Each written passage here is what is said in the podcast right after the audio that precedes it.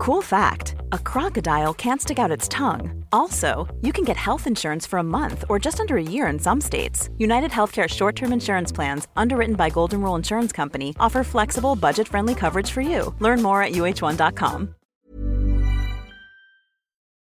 IQ de Cartagena pregunta: ¿es necesario tener una industria fuerte para el desarrollo económico de un país? Bueno, a ver, eh, es verdad que la industria ayuda, contribuye al desarrollo económico de un país eh, por dos motivos. El primero es que eh, la industria eh, permite atraer capital y tecnología extranjera en países que pueden no tener la cultura del país extranjero que está invirtiendo en ese otro territorio.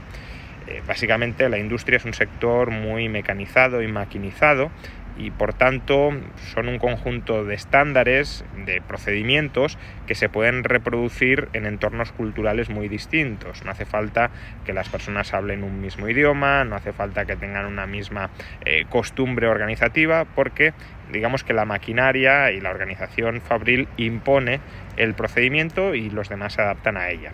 Con lo cual un país que no tenga mucho capital, que no tenga buena tecnología, si consigue atraer inversión extranjera en forma de industria, puede aumentar durante un tiempo de manera muy significativa su productividad con respecto a la agricultura y también con respecto a los servicios. Y este es el segundo motivo por el cual la industria puede ayudar a aumentar inicialmente la productividad.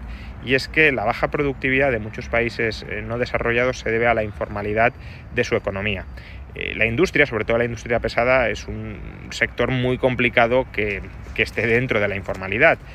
Y, por tanto, al ser un sector claramente formal, es un sector donde se puede invertir, donde se puede atraer eh, capital, también capital humano, y que no queda en, pues, en el infradesarrollo propio de la informalidad, que es más típica del sector servicios, de servicios de bajo valor añadido.